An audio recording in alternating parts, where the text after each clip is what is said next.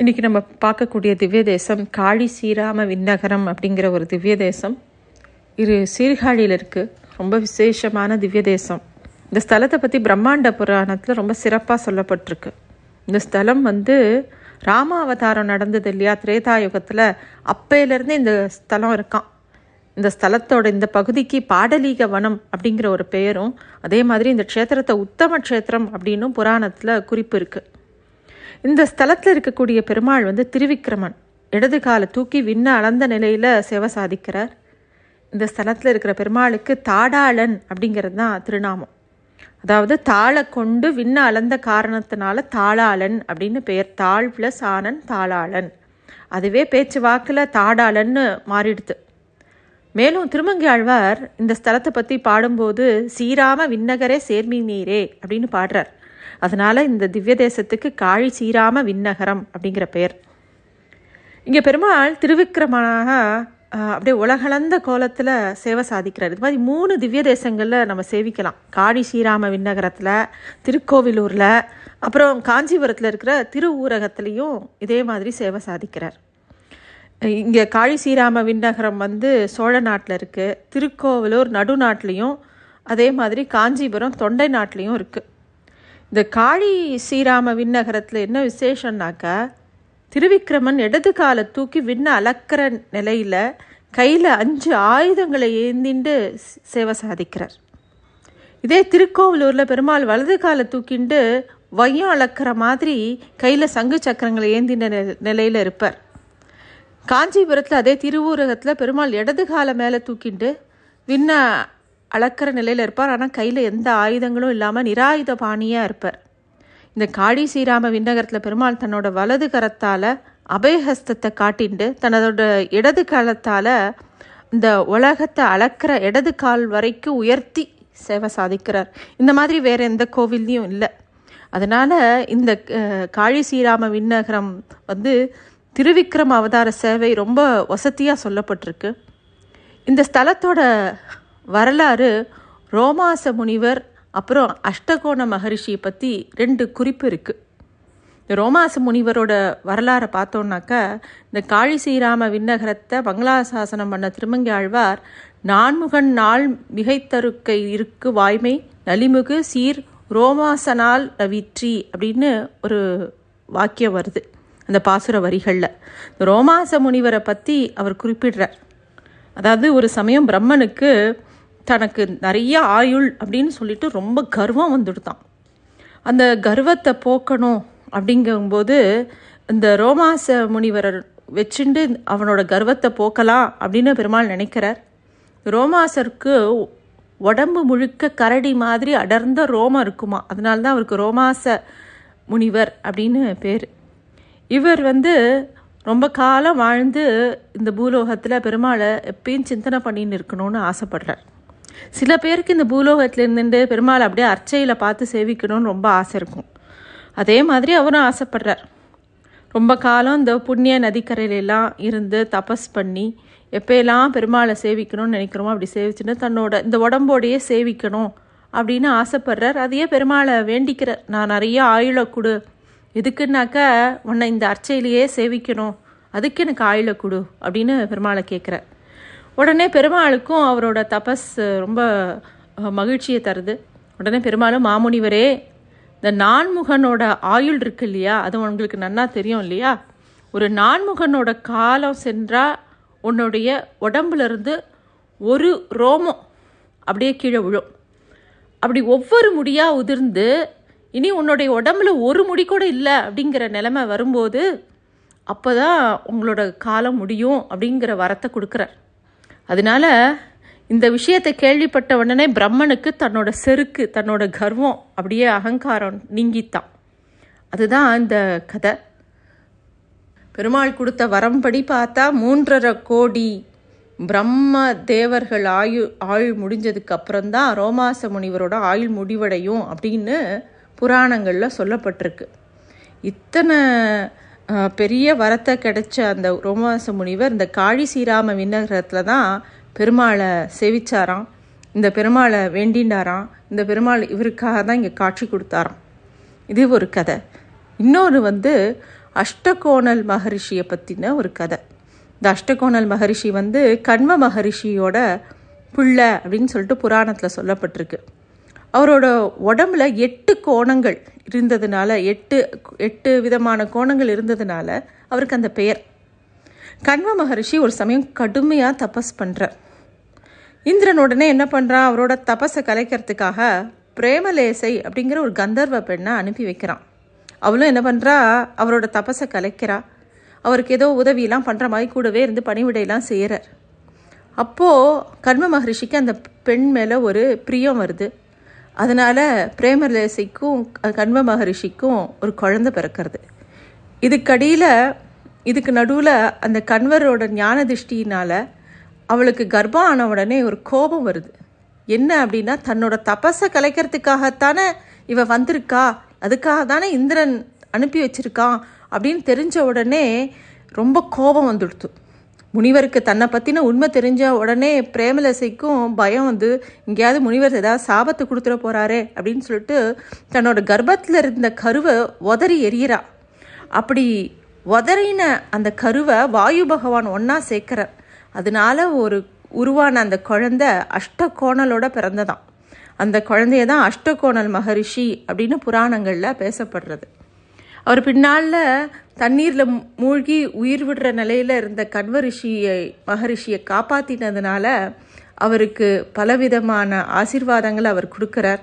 அவருடைய பெரும்பாலான கோணல்களை நிமிர்த்தினதாகவும் சொல்லப்பட்டிருக்கு. இந்த அஷ்டகோண மகரிஷியும் இதே காளி ஸ்ரீராம விண்ணகரத்தில் இருக்கிற பெருமாளை வேண்டிண்டு இந்த திருவிக்ரம அவதாரத்தை சேவிக்கணும்னு ஆசைப்படுறார். அவருக்கும் பெருமாள் காட்சி கொடுக்குறார்.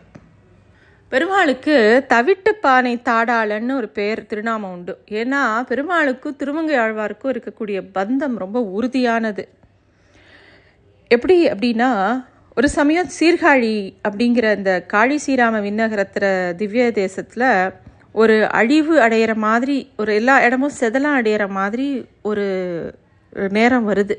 அப்போது அந்த கோவிலில் இருக்கக்கூடிய உற்சவ பெருமாளை மட்டும் ஒரு மு வயசான அம்மா தவிட்டு பானையில் வச்சுட்டு பத்திரமா வச்சுட்டாலாம் தினமும் அதுக்கு திருவாராதனம் பண்ணின உடனே திருப்பி அந்த தவிட்டு பானைக்குள்ளே மூடி வச்சுடுவாளாம். அப்படியே பாதுகாத்துன்னு வரா.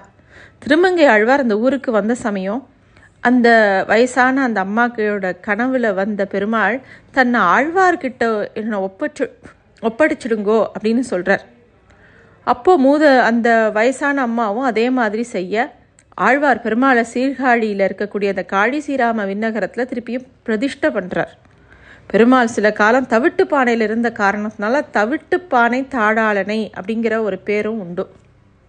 இந்த திவ்ய தேசத்தை பற்றி நிறைய கதைகள் இருந்தாலும் இன்னொரு கதை ஸ்ரீ ராமானுஜர் பெரிய திருமொழி பாசுரங்களை விளக்கம் சொல்லிகிட்டே வந்தாராம்.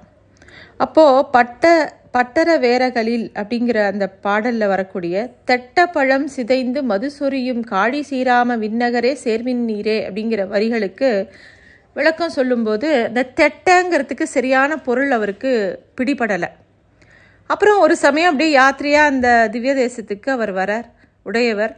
அங்கே நாவல் மரங்களில் சில குழந்தைகள்லாம் ஏறி பழம் பறிக்கிறத பார்க்குறார் கீழே இருக்கக்கூடிய சில பசங்க இந்த மேலே இருக்கிற மரத்து மேலே இருக்கிற பிள்ளைகளை பார்த்து அண்ணா தெட்ட பழத்தை பார்த்து பறித்து போடு அப்படின்னு சொன்னதை தற்செயலாக காதில் வாங்குறார் ராமானுஜர்.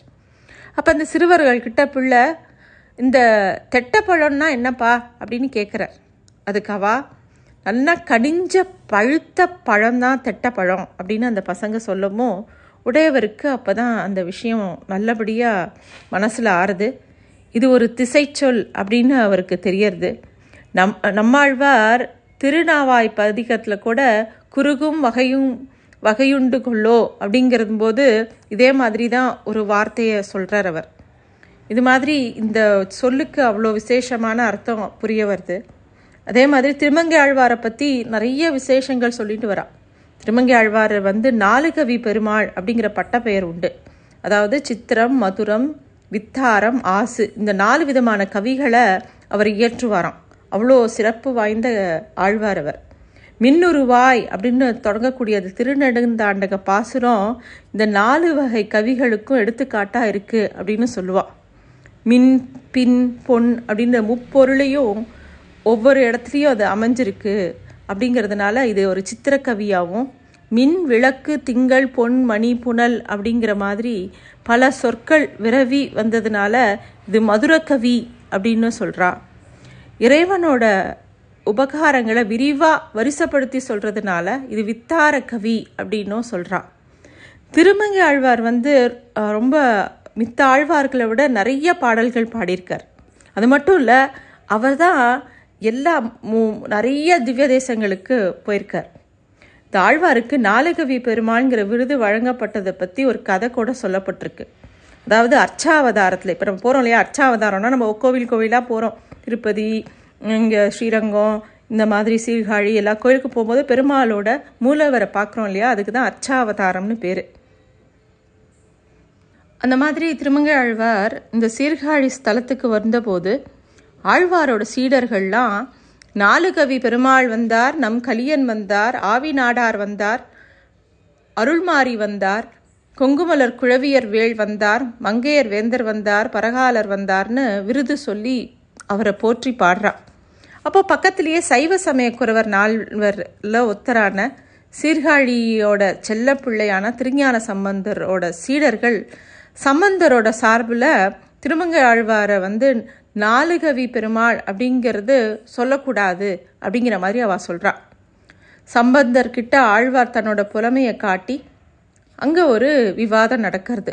சம்ம சம்பந்தரும் ஒப்புத்துண்டு இவர் வந்து திருமங்கை ஆழ்வார் நாலு கவி கவி அப்படின்னு சொல்லி ஒரு விருது கொடுக்கலாம் அப்படின்னு அவர் வந்து உடனே தனக்கு கையில் இருக்கக்கூடிய வேலை கொடுத்தாராம்.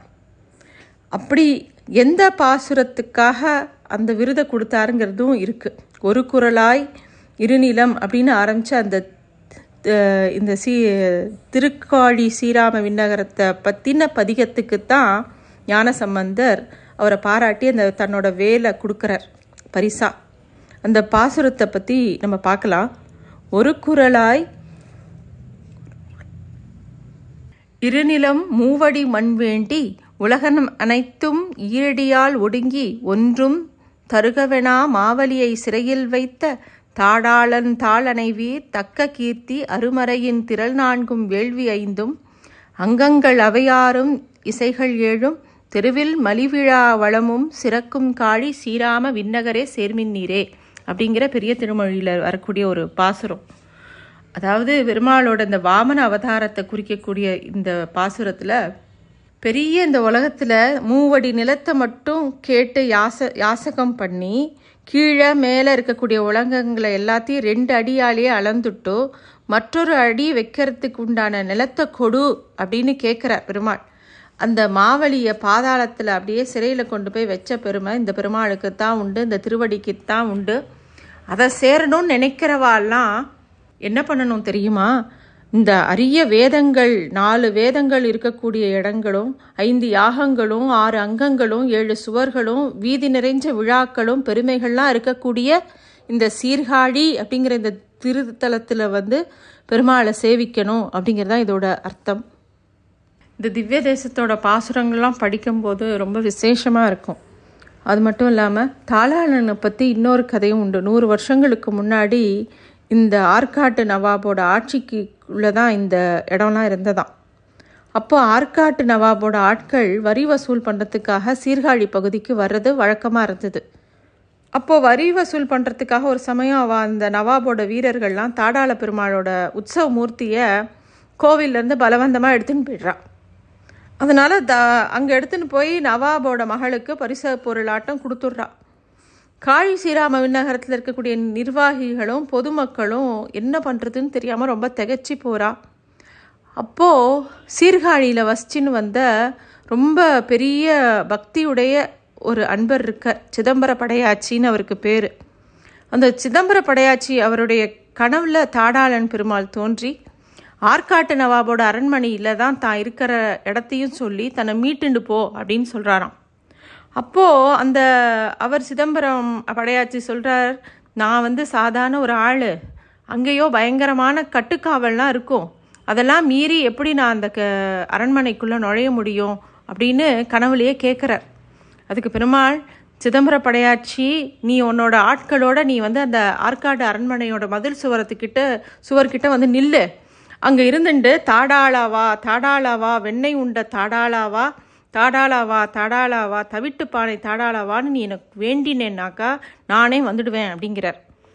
பெருமாளோட சொல்படி சிதம்பர படையாச்சி என்ன பண்ணுறார் தன்னோட ஆட்களோட ஆற்காட்டுக்கு போய் ஒரு ராத்திரி நேரத்தில் அந்த அரண்மனையோட அரண்மனையில் எல்லாரும் உறங்கின அப்புறம் அந்த சுவர் ஓரமாக நின்றுண்டு அதே மாதிரி தாடாளாவா தாடாளாவான்னு கூப்பிடவும் பெருமாள் அப்படியே சாளரத்து வழியாக அவள் கையில் வந்து உட்காண்டாராம் உடனே ஓட்டமும் நடையுமா? அந்த தாடாளனை தூக்கிண்டு காழி ஸ்ரீராம விண்ணகரத்துக்கு அவெல்லாம் வந்து சேர்ந்ததா? ஒரு கர்ண பரம்பரையாக ஒரு கதை இருக்குது எப்படி மேல்கோட்டை திருநாராயணபுரத்து செல்லப்பிள்ளைய ராமானுஜர் கூட்டின்னு வந்தாரோ அதே மாதிரி இங்கேயும் இந்த கதை சொல்லப்படுறது. இந்த மாதிரி பல விசேஷமான விஷயங்கள் இந்த திவ்ய தேசத்தில் இருக்குது இங்கே இருக்கக்கூடிய மூலவர் திருவிக்கிரமன் தாடாளன் இன்ன கோணத்தில் சேவை சாதிக்கிறார். இங்கே இருக்கக்கூடிய தாயார் வந்து லோகநாயகி. இங்கே இருக்கக்கூடிய தீர்த்தம் சங்க தீர்த்தம் ரொம்ப விசேஷமான ஒரு திவ்ய தேசம் எல்லாரும் அவசியம் போய் சேவிக்க வேண்டிய ஒரு திவ்ய தேசம் நன்றி.